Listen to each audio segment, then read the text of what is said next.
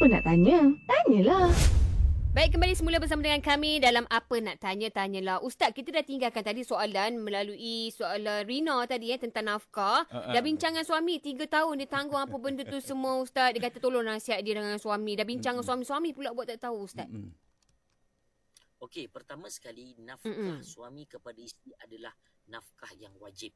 Bukan saja nafkah dalam bentuk harta uh, apa ni dari segi uh, kehidupan kita, tempat tinggal, pakaian, makanan, bahkan juga nafkah uh, batiniah, maknanya nafkah uh, batin lah. Hmm. Jadi uh, isu yang disoalkan tadi adalah tentang kewangan.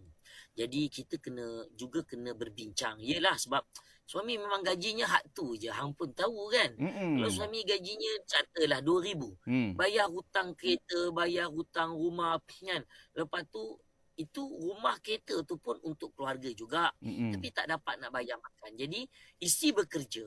Jadi apa salahnya isteri kena memahami. Jadi habis takkan nak bercerai menyelesaikan masalah kan. Betul. Jadi sama-sama berbincang macam mana kita nak cari nafkah. Saya percaya apabila uh, duit tadi ngam-ngam, selalunya jabatan apa ni lembaga zakat contoh di Selangor, mereka ada cukup haul dan nasab.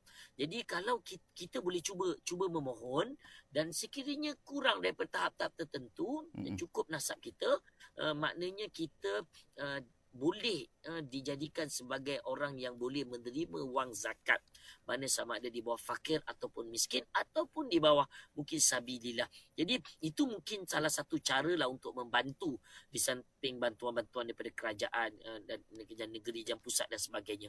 Jadi poinnya adalah kita berbincang dengan, dengan suami kita. Tapi lah sekiranya kita tidak tahan, kita tidak mampu kan? Kita tak larat. Jadi kita boleh memohon kepada mahkamah untuk menuntut penceraian.